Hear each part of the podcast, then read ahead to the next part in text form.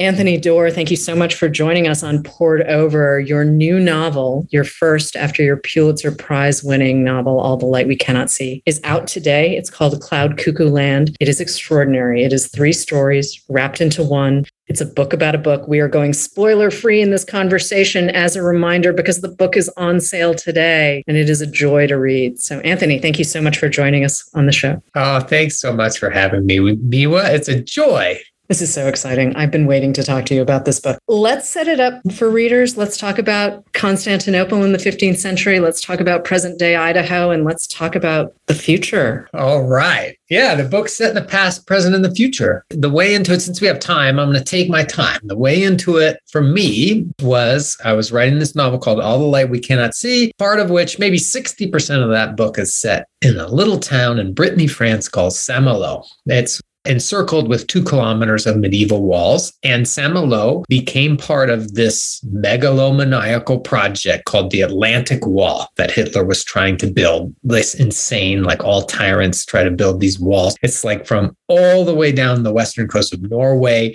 Netherlands, Denmark, all of France, like 2,000 plus miles, the series of fortifications everything I would read about the history of medieval walls in particular, but just the history of humans building walls would mention the walls of Constantinople. And I knew nothing about them. I'd be like, what, what are they even talking about? In my high school education in Western civilization, we go through Greece and Rome, the fall of Rome, and then literally snap your fingers and we're at the Renaissance. And as if, you know, and you just assume as a kid, you're like, well, those must have been some boring 1,000 years.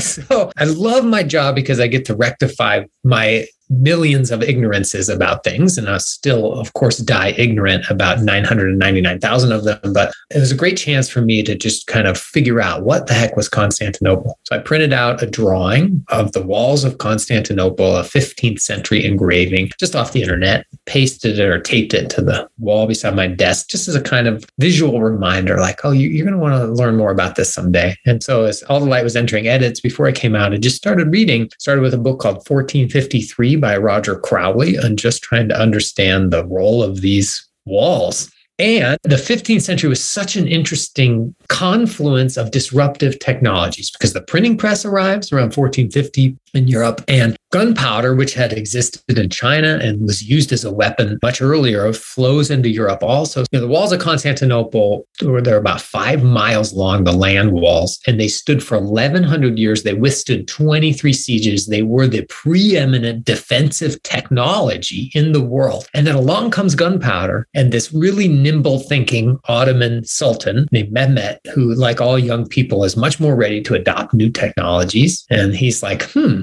what if I build huge weapons and smash these walls? And you know, this is a really coveted geographic location. The fact that the Byzantine Empire didn't fall for so long allowed it to accumulate literally insane wealth. The example I keep giving folks is that the the gold mosaic and the vaulting of the Hagia Sophia had four acres of gold inside of it and all kinds of wealth, also because of the location, like trade, fur trade, and timber from the north, and spices from the east, and oil from the Mediterranean. All these things are converging and flowing through Constantinople. So it's a jewel of a place for a sultan to capture. So he brings these mega cannons, like a Star Wars death style weapons they're psychological weapons as much as physical weapons to the walls. So, at the beginning of this novel, here's my long answer to your question. I'm just telling a story about a girl inside the walls and a boy outside the walls. A structure sort of like for the first eight months, anyway, sort of like all the light we cannot see. I have a girl who's a very capable person, but she's trapped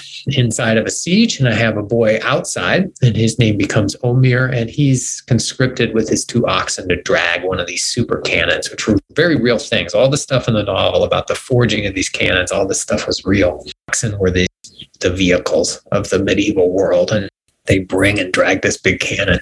Okay, but here we go, Miwa. I'm still on your first question. It's not until I start reading about book culture in Constantinople that I feel like I've tapped into something that can sustain my next project, a years long project. Because among all the gold and silver and ivory and and human capital slaves that are brought through Constantinople also are books. And because of those walls, these libraries, the imperial libraries, monastic libraries, and private libraries of the city are allowed to grow without being disseminated or dispersed or destroyed. And so there were even lending libraries inside the city for a long time. Women were encouraged to be literate as well. So there's a real reading culture inside the city. And this is the place where the Greek and Roman classics, the things we think of as the classics, are surviving as they're deteriorating every, everywhere else in the world. We have about 55,000 ancient Greek texts that you can look at today. 40,000 plus of them only arrived in our laps because of Byzantine copies preserved inside Constantinople. As soon as I learned that, I'm like, okay, I've always kind of been obsessed with the fragility of memory. Why do some things last? Who decides to let things last? What heroic acts allow for something old to travel into the now? So I thought, I'm going to show this one manuscript, maybe that got down to maybe one final copy on the earth. I'm going to show how it survives from the 15th century to now. And then about a year or two years into the project, I said I'm also going to show it land in the future in the hands of a reader. So I invent this girl, Constance. She's really the person for whom this book needs to land in her lap. I don't know if people think of books as disruptive technology as well, but they really are. Absolutely. The codex, for folks listening, like I'm holding up a a codex. I'm holding up Hamnet by Maggie O'Farrell. But this thing, you know, which has really been around maybe the third or fourth century, it's just such an efficient, cool technology. Here's this thing you don't have to plug in. You can drop it. You know, these little things I'd read about the history of the codex where like you can only fit one gospel on a scroll and like in these early versions of the Bible. And now you could jam all four gospels and basically the entire New Testament in the same volume. So it's really efficient information delivery. And the most interesting thing about a codex to me is that it can outlive us. That uh, if somebody just keeps it dry anyway and maybe uses some acid free ink, this doesn't have to be recopied until maybe every 100 or 150 years. And so, this idea of information being stored, I think it's really fun to think of walls as a technology or books as a technology. And that maybe, you know, we're always struggling to preserve and to deal with our own mortality as humans. And maybe the best technology we've developed, and it's not perfect by any means, to outlast our own lives is the Codex, is a book. Anna is 12 when we meet her in Constantinople, and she's a very plucky little girl, and she wants to learn how to read. When she's born, 1440s, girls were no longer being encouraged to read, and the empire is in many ways falling apart. And Constantinople is kind of like the last bastion of this huge empire. And yeah, she is basically an indentured servant. She lives in an embroidery house with her sister, and she's an orphan. And so she longs to escape the tedium of her job. And she's an imaginative person. There's a lot of me in there. I'm like that. And I hate being kind of told what to do. And I'm sure I would like stitching for the first three months or something, but month after month of the, you know, the, Byzantine embroidery is this fascinating world you could dive into for months. And they did make unbelievably gorgeous things, usually in service of God, and often women being told to do things by men. But uh, that said, I don't. I think I would be more like Anna. I don't think I would find holy work and slowly going blind and being hunched over this bench all day. So she dreams of escaping, and in the opening scene, she dreams herself into a bird. Really, a daydreams herself into a bird, and dreams of leaving the walls of the city. For so many medieval folks, the walls of the city really were the confines of their lives, and so. Uh, she's just a wanderer and wants to know what's out there. And she's the one who discovers the book. That's right. I think we can say that. Yeah. So she she first sees a picture of a place that might or might not be Cloud Cuckoo Land, a drawing that might or might not be from uh, a story. It might be from Aristophanes' play The Birds. Cloud Cuckoo Land is a phrase that he came up with in Greek, it's like Nephalokokuya. It's uh, basically uh, the, the Birds is the original buddy comedy. Two idiots, two fools decide Athens has too many lawyers, basically, and they decide to go found a better city in the sky. It's one of the first utopian narratives in the Western world. This comedy is 2,400 years old. They head out and they meet up with the birds and they found this city in the clouds halfway between the realm of the gods in the heavens and the realm of humans on earth so they can intercept messages between them and of course like all utopian narratives their utopia doesn't quite work out and so the phrase cloud cuckoo land has often been used in English over the years, over the centuries, really, to mean multiple things. And it's just so rich to me. It's the idea of like hey get your head out of the clouds. And somebody who lives in a cloud cuckoo land is kind of living uh, it's like uh, hey tony you think the virus is going to go away tomorrow? You're living in cloud cuckoo land. It's kind of a disparaging thing. But there's also something beautiful about utopian narratives. I think they can be quite dangerous but i think it's really important especially as i see my my sons consuming so many dystopian narratives. You know it seems like every movie they watch a, a planet's blowing up or a city's burning to the ground or an alien comes and wipes out an entire continent or something. I hope we all take time now and then to ask ourselves, what's our cloud cuckoo land and what is our perfect place? And how can we work a little more to make our place a little more perfect?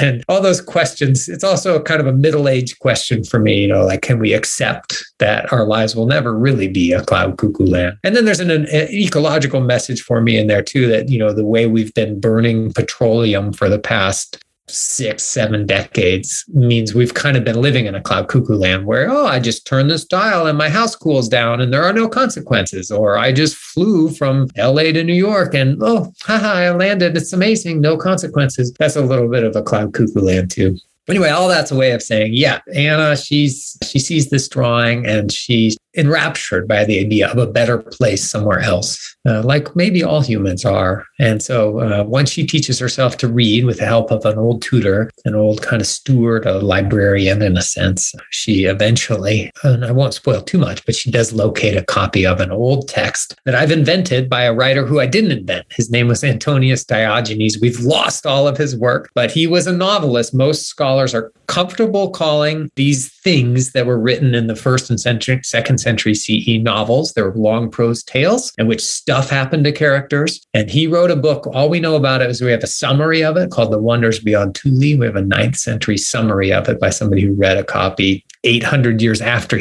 you know that book was written but the book's lost and that book called the wonders beyond thule was 24 books long so i did that inside my novel and it's uh, it's really like a traveler's tale with a bunch of mythology wedged in with uh, there may be the first ever trip to outer space written, uh, you know, the first Western science fiction story in a sense inside the Wonders Beyond Thule. And there's a lot of interlocking characters. So I kind of tried to play with all of those things in my own novel and in this text within the text, which is also called Cloud Cuckoo Land. And that's what Anna discovers, maybe the last copy on Earth in Constantinople in 1451 or 2. Which brings us to Boise, Idaho, in another piece of the novel. And we meet Zeno, who's an immigrant kid to Boise in the 1940s, and that cannot be easy. Yes. Yeah. And he's, uh, I think I can say that he's gay. He doesn't realize it. Uh, I don't think that spoils too much. He doesn't mm-hmm. necessarily have the tools or the language to understand his sexual orientation uh, for a while. Yeah. He's different. Like all the characters in the novel, they all have differences that kind of set them apart from their peers and their culture. But Zeno loves the library in his little town. It's an invented town in Idaho called Lake And he has a real meaningful relationship with these two librarians who introduce him to the classics. And then later in life, and I won't spoil too many of the circumstances, but he learns ancient Greek. And much, much later in life, this is when the novel opens actually in his 80s. He's working on a translation of this Diogenes text called Land with kids, and they've decided to adapt it as a play. There's a lot of playfulness there. I think I was looking for eras in which these disruptive technologies blend and merge and braid to really disrupt power structures the way printing press gunpowder all arrived. In the 15th century, I was asking questions about what's happening really right now with all these information technologies, the way disinformation's coming in and disrupting existing power structures. Maybe folks will even think about anti vaxxer stuff that was barely really present in my mind as I was finishing the book. Zeno's living at that time, along with another character whose name is Seymour, who lives in the same town. He's a teenager. A disaffected kid who's really uh, emotionally attached to the environment and the forests around his house. And when he sees what's happening to them, he gets radicalized. And he and Zeno, well, I'll just say they intersect at this library, this little rural ramshackle library in rural Idaho. There's a line though from the play that Zeno is working on with these five fifth graders that I wanted to ask you about. You said there's a new line for a character written in a child's cursive. The world as it is is enough. Okay, yeah, that's a good question, Miwa. I'm gonna it's tricky to not spoil anything, but I'll just say that's like my own message to myself. I think growing up, child of the 70s, capitalism was insistent on teaching me that if you just got one more product, everything would be better. Or uh, if you could just travel to Bora Bora or whatever, you know, you would reach paradise. And middle age, I'm finding as the book took me seven years to write, my eyes fell apart during this. Is 40 to 47 years old writing it. And my kids turned from like these beautiful angelic like will you read to us daddy? kids to now we have hairy legs. Now we need deodorant. Like here's how you use a razor boys. And they're like please don't come in my room dad. That's you know the way they are now. And so a lot of my journey the past few years like i think most folks at our age is acceptance, like trying to say, like, yeah, today, for reasons I don't even understand, my neck kills. Maybe it's just because I slept last night, or now I can't read this menu at all. because it's dark in the restaurant and I have to get my flashlight out on my phone. It's just life. And uh, and the bigger question is really mortality and and the fragility of memory. I mean, if I can get serious for a second, I guess when I was 13, I want to say it was 13, my grandmother came to live with us. My mom moved her in. I knew my mom was undergoing stress, but I didn't really understand all the backstory. And uh, mom says, Well, grandmother's been diagnosed with Alzheimer's disease. I never heard the word. This is like 1980 six or something. Uh, but what I watched with my eyes was this disease just take my grandmother's self. And over the course of the two years she lived with us, you know, she lost. Everybody knows the story. You know, you lost, you lose the ability to care for yourself. She forgot her names, and I think only now am I realizing in my late 40s that that really imbued me with this kind of terror of the fragility of memory, how everything that is Miwa, is Miwa's ability to remember her past. And without that, what are we? What kind of creatures are we? And and yet erasure is coming for all of us, whether it's dementia or just death, it stalks us. And you have to kind of embrace that to live. You have to say, it's what makes the finiteness, the finitude, finitude of our lives is what makes it so profoundly sweet that we only get 75 springs if we're so lucky and you don't remember your first three or four and so i'm just trying to get all that i'm trying to accept that the world as it is is enough and to say yeah, my kids aren't going to get into Harvard. And today I didn't get nearly as far in my book as I was hoping to get. But hey, like I can still make toast with my amazing electric toaster. And I'm not going to make the best dinner for us tonight, but I made scrambled eggs and toast, everybody, you know, and, and the world as it is is just enough. So instead of always questing for my cloud cuckoo land in the sky, I'm trying to say, look at what you've got right here. You may not get to everything. You may not live as long as you hope, but what a gift to get to be here, to, to appreciate the astonishing nature of being, you know. I mean, this is something that cuts across all of your books, the story collections and the novels. You write about hope, you write about memory, you write about time, you play with time. This is not a linear novel. Right. Yeah. I think maybe subject for all novelists this time, but maybe not. But certainly for me, you know, I went to a Montessori school where we were making timelines of the earth at a really young age, where we're like unrolling. I don't know if you've ever heard of this exercise, but you unroll a roll of toilet paper across, say, a gym or a parking lot, and you work with kids to say, you know, when does single celled life appear? When do the dinosaurs appear on this roll of toilet paper? When do humans appear? And you're working you know you look graphically you're eight years old or whatever you look at how long this roll is and then you're working on the final square for most everything you can even recognize as life. And you're working in the last millimeter when humans show up. And then everything from the phoenicians and the mayans to your grandmother's recipes, they're all in this like literally microscopic sliver at the end of the toilet paper roll. I think it was such an important lesson to give us as kids to think the earth is four and a half billion years old. Humans have barely been here and that even though it's scary to say your life is just a finger snap in the darkness, it's also really empowering, I think. So I've, I've tried to use fiction to always try to explore those scales. I was always inspired by, say, like Alice Munro, who will occasionally just throw a little tiny bit of like Ontario geology in there, but enough that you're like, oh my gosh,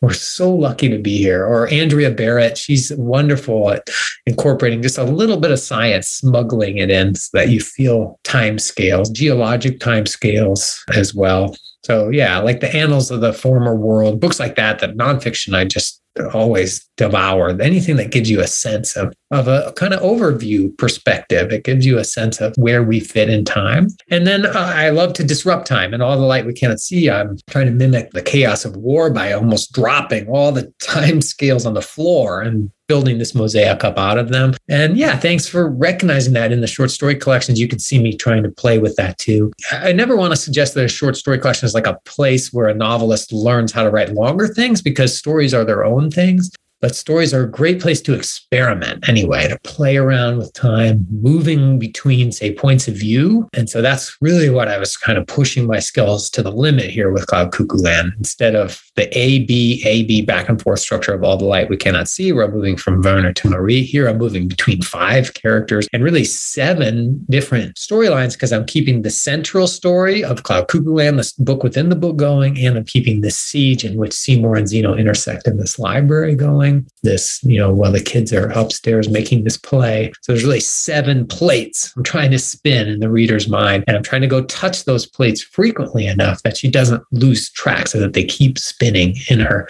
subconscious while she's dealing with each story in front of her eyes. Let's talk craft for a second because you do spin seven plates. You do it very successfully. This is not a small book. It's not a small book. but craft, sentence structure, your sentences are so often like cut glass. They're perfect. So, what does I see you shaking your head? This is very funny because we're on Zoom and we can see each other. the final show is going to go out audio only. But you build from a single sentence. So, and everyone needs an editor you're great, but everyone needs an editor. How does your process work? Absolutely. Yeah. You just move through like the whole process and uh, basically, like, that's my life. You did it in about 30 seconds. Just like you were saying, the world as it is is enough. My sentences are decidedly not perfect. And I have to get to a place where the sentence as it is is enough. I have to learn acceptance each time because you build these little cloud cuckoo lands in your mind of what today's project could be, what the scene needs to be. And because you're using these clumsy tools that are words, you never get quite the vision in your mind down on paper and you have to each day accept that little bit of failure. There's always going to be a gap between your vision like the, this music that melts the stars that flaubert talked about and this the clunky you know cymbals that bears clap together is what he said you know that language is. So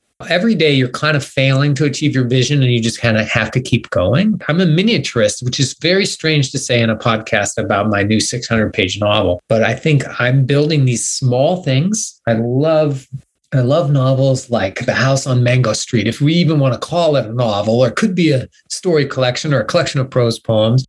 There's a 1916 novel, I want to say, called Platero y Yo, in Spanish, Platero and I, uh, by Jimenez. It won the Nobel Prize, or he won the Nobel Prize, and it's all it's the same kind of structure as House on Mango Street. It's a, a guy with his donkey moving through the Andalusian countryside. Each little vignette is beautiful. It's exquisitely made, and yet when you combine them, they accumulate an, an even more special power. So I love to spend my days making these smaller things, maybe four or five paragraphs, try to make them as good as I can. Maybe it takes me two weeks. And then sometimes you have to jettison it. And that's a little heartbreaking. Artistic maturity is about getting rid of stuff that you cared about. But then I usually will actually physically lay them out on the carpet uh, but sometimes just on the computer screen, linking them together and seeing what resonances you can build between them by pairing them together. And, you know, of course, I'm not remotely the only writer that does this. Olga Tosaruk, or yeah, I'm terrible. So I apologize for not pronouncing her name correctly, but you know, her Nobel lecture talks beautifully about using constellations and how that might be a really effective contemporary art making tool because there's gaps and the reader participates in the gaps between these little jewels along the strand by conjecturing and imagining and making linkages. I don't know, there's something about that structure in Memory Wall. You can see me really starting to learn it and practice it. There's a that was my fourth book and it was a story collection, but there's two really long stories. I guess they could be called novellas. One called Memory Wall, in which I have titled sections in which move between characters. And the one at the end of the book called Afterworld, I'm also practicing. It's maybe 60 pages, I think. And I'm also practicing titled sections, moving between times and characters, and seeing if I can link these little carefully made things in a mosaic. Also, Village 113, you mentioned before we went on the air, has similar attempts. And then, of course, with All the Light, I was trying it. And maybe Cloud Cuckoo Land is my latest attempt, and I'll keep going. I'm not quite sure what form this new project is taking, but it makes your day manageable and it allows you to trick yourself into making big things. George Saunders was telling me that's kind of what he did with Lincoln in the Bardo was, you know, it's like if you tell yourself I'm writing a long novel, it's super overwhelming. But if you say, today I'm just working on this little monologue by this one character, character, you can trick yourself into making something bigger. Do you miss writing stories? Uh, sometimes, yeah. I decided on this one, I was going to use my 40s to when my intellect was functional. as functional as it can be anyway, to go again to try to write this big book of everything, to try to get all of my preoccupations in. I have this idea for a funny, almost silly short story. Not silly, but something that's only about 18 pages. There's something as a writer, it's so exciting to finish something. You know, All the Light takes 10 years. Uh, Cuckoo Land takes me seven years. It's so nice to have these little provisional resolutions when you finish something short. And after years, you begin to doubt whether you can finish anything anymore. And, you know, and you come home and your family's like, what'd you do today? Like, I guess I just worked a little more on this unending project. So finishing things has a real nice feeling sometimes. That's what that's what I miss most about short stories. I want to go back to Memory Wall for a second. It is absolutely one of my favorite stories. You know, if I were to give you a top 10 list of stories, it would be on there. But you have a character in there. And I'm, I'm bringing this up because for years you reviewed science books for the Boston Globe and you're a big science reader and you can see it in the work that you do. But you've got a character who is kind of a fence. He's fencing giant fossils but he says science is always concerned with context, but what about beauty? What about love? What about feeling a deep humility at our place and time? Where's the room for that? How do we reconcile science writing and all of these things that don't necessarily lend themselves to an elegant sentence, right? I mean, there's some big ideas, there's some big messy things. And yet, science writing, when it's good, it's great. Absolutely. So, yes, you're right. I reviewed science books for 10 years for them. And I was reading science, I'm not trained necessarily, except for my mom being a science teacher and loving science. But that was kind of a perfect qualification because I was reading science for the layperson books. And so I could say, evaluate is this book readable and comprehensible. And it was such an amazing job because pretty soon they let me choose the books. And so I just got to educate myself in that job. Like every, I think it was every five or six weeks, I'd write a column with two or three science books in it. And yeah, reading about paleontology and climate change and string theory and challenging your brain. It's just amazing way to stay as a lifelong learner.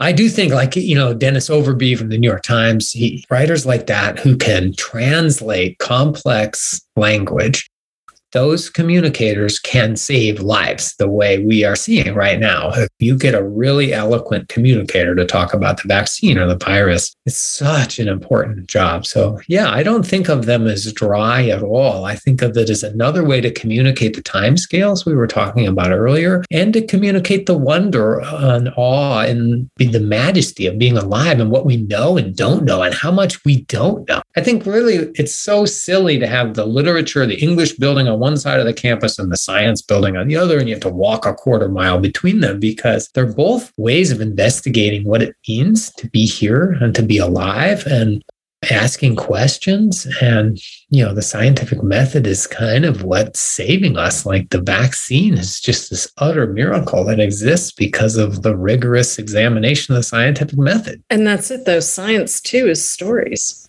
I mean, that's the original technology, right? Stories are the original technology. That's how we got the books. That's how we got the science. That's how we got the math and the economics and the histories. It all starts with story. It all starts with, as you've done multiple times in multiple books, it starts with the kids and the wonder of the kids Anna and Constance challenging. I'm quite fond of Constance too. A little bit of identification, but you know, it's here are these kids, and even Zeno before we meet him is an 86 year old, and even Seymour, who's going through a lot, they see the world as it is. They're not looking at it through an adult's lens. Everyone would like to tell Anna how to see the world. Constance's dad and her mother and everyone else in her orbit wants to tell her how to see the world. Zeno's dad, the neighbor who ends up digging, everyone wants to tell these kids how to see. And all of these kids are looking back at them saying, I don't think so.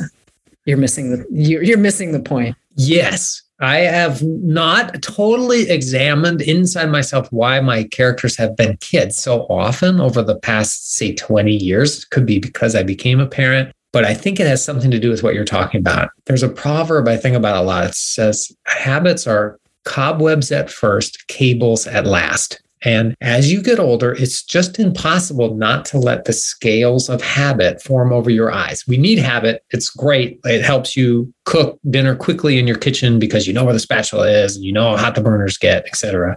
However, disrupting those habits is essential, I think, to avoid sleepwalking through your life. And the art I'm drawn to most shows me whether it's just say Georgia O'Keeffe showing you a flower at this massive scale in a new way, you're like, oh, right, that's also a flower. And I've seen a flower a million times, but I haven't seen it quite the way she presents it. And sentence writers like Virginia Woolf, for example, or there's a very interesting, strange story writer named Gary Lutz, the sentence writers who combine language in a way that's so unfamiliar yet familiar to you that it cracks the habits you're expecting to see. Anytime as a reader you're reading a sentence, you're guessing because the brain is in such a hurry always to be efficient that it's guessing what word will come next. So if you say the sun blanked on the water, a lot of people will say glinted. That's just, or shone. And so as a writer, I'm often trying to just at the tiniest level disrupt those habits to say, what verb can I choose?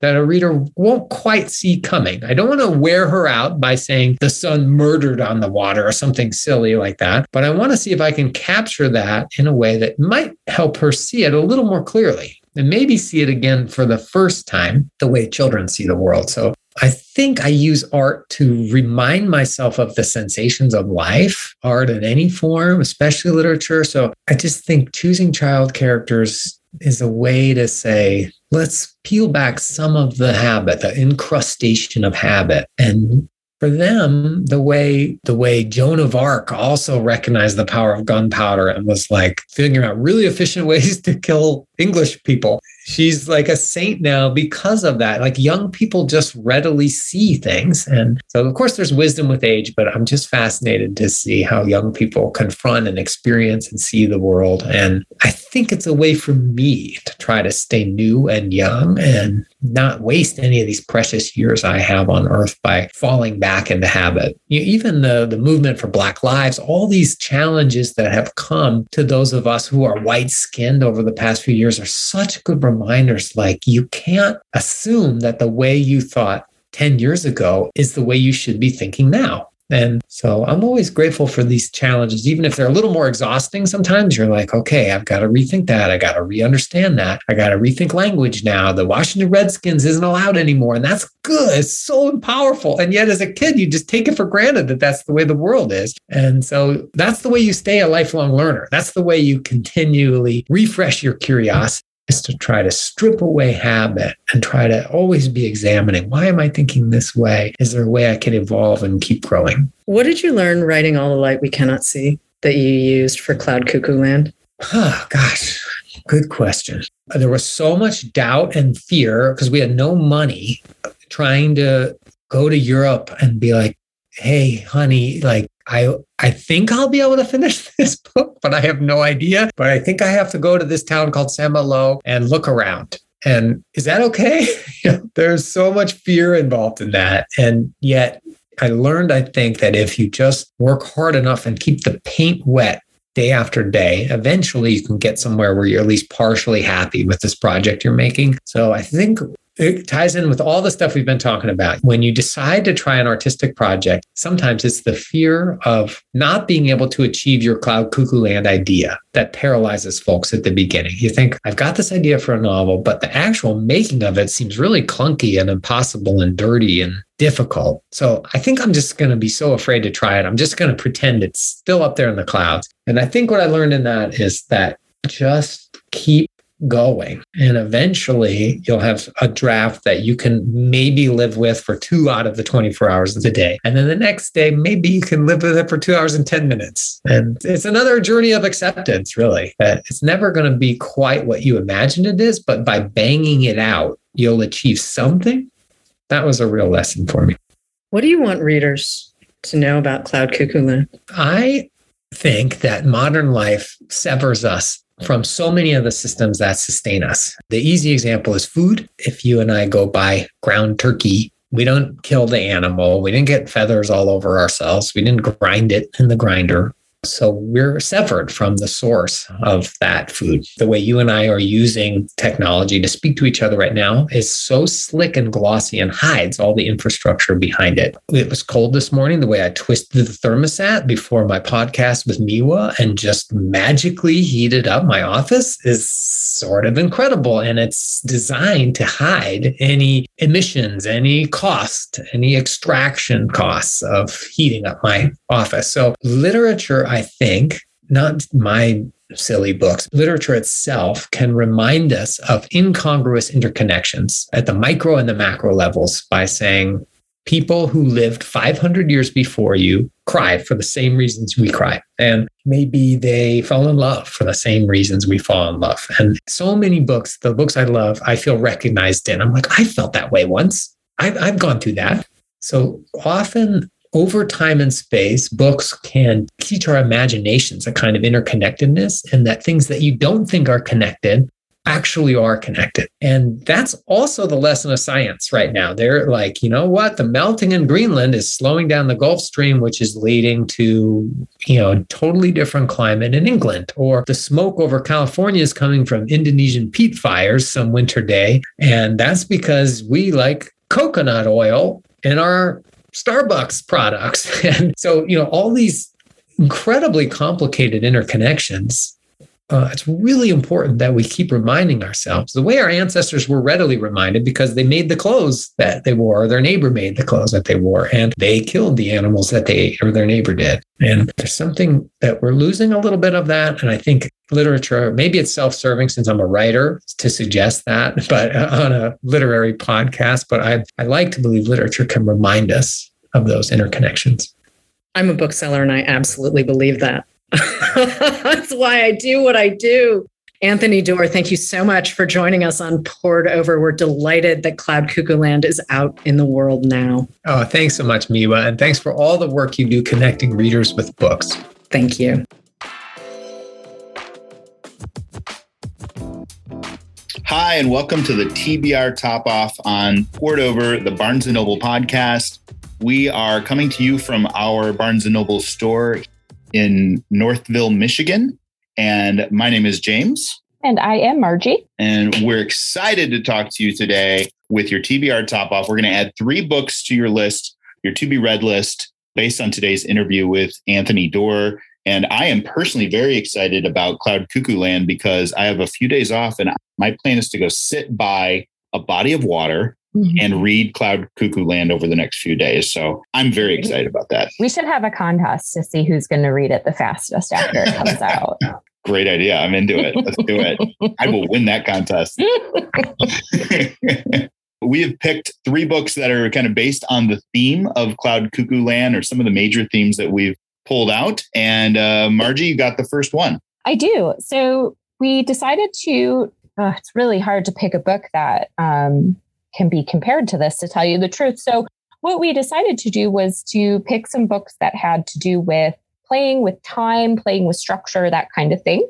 So the first one that I picked is called The Historian by Elizabeth Kostova.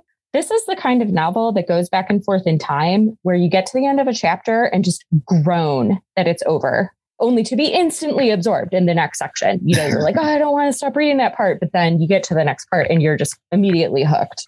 It interweaves the history and folklore of 15th century Prince Vlad Tepes, more commonly known as Vlad the Impaler, with the story of a professor named Paul, his daughter, and their quest to uncover the secrets of Vlad's tomb. In case you don't know, Vlad the Impaler is basically um, inspiration for Dracula. While Paul's daughter is who we hear from the most, there are actually three narratives telling the story. There's Paul's mentor in the 1930s, that of Paul himself in the 1950s, and that of Paul's daughter in the 1970s. And while the research continues through the decades, Paul's daughter also finds herself dealing with a father reticent to share his secrets, a mother who was thought to be dead but may only be missing, and the chilling realization that Dracula may still be alive. This is a great example of Gothic literature. It is chilling, it is exciting, and it is meant to be savored. And you will not want to stop reading it once you start. The second one that I pulled out is a great sci fi title called This Is How You Lose the Time War. And it is by Amal El-Mohtar and Max Gladstone. And I know everybody doesn't always like sci fi, but bear with me. So, this is a Hugo, Nebula, and Locus Award winning novella, and it is just brilliant. It is written as a series of letters between Blue and Red. They are both members of societies that have figured out the mysteries of time travel, albeit in very different ways. Blue is called a gardener. He is weaving and growing their plans up and down the t- timeline, while Red is part of the commandment causing violent disruptions to the gardener's plans. What starts as a antagonistic baiting correspondence starts to melt into what could be considered a friendship, then a compulsion, and then a need. And blue and red twist and turn through the timelines at the behests of their armies, but something starts happening. A little lick of flame that runs through each of them that makes them wonder if things could be different. This was utterly original, completely fascinating, and just so satisfying. I cannot recommend it highly enough. I've definitely heard you talk about that book before. Oh my gosh, it's so good.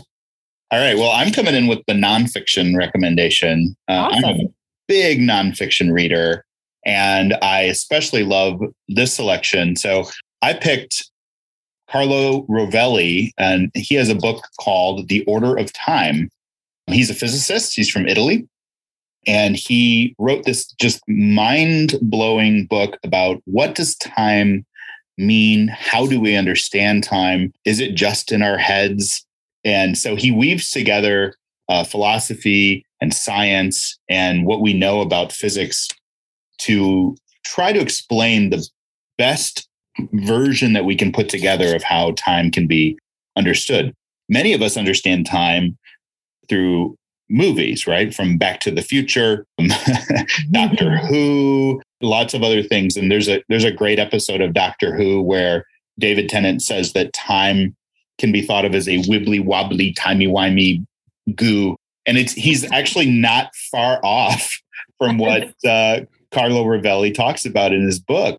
So he asks questions like, why do we remember the past, but why don't we remember the future? does the future or the past actually exist or is only the present something that exists i learned a really interesting thing from this book that time is not the same everywhere like clocks don't measure time the same everywhere if you have a clock on the floor versus a clock up on a shelf the clock on the shelf actually goes a little bit faster time moves higher when it's elevated it's really interesting concepts throughout the book it's a kind of a short little paperback and it is great. I've read it three times. I still barely understand it and I am completely fascinated by the subject. So that is The Order of Time by Carlo Rovelli. I highly, highly recommend it. And he has several other books about physics and reality that are also extremely fascinating. Ooh, that's a mind bender. Sounds awesome. It is. All right. Well, that's it, you guys. That is our TBR top off for this week. I am James, and you can follow me on Instagram at James Reading Books.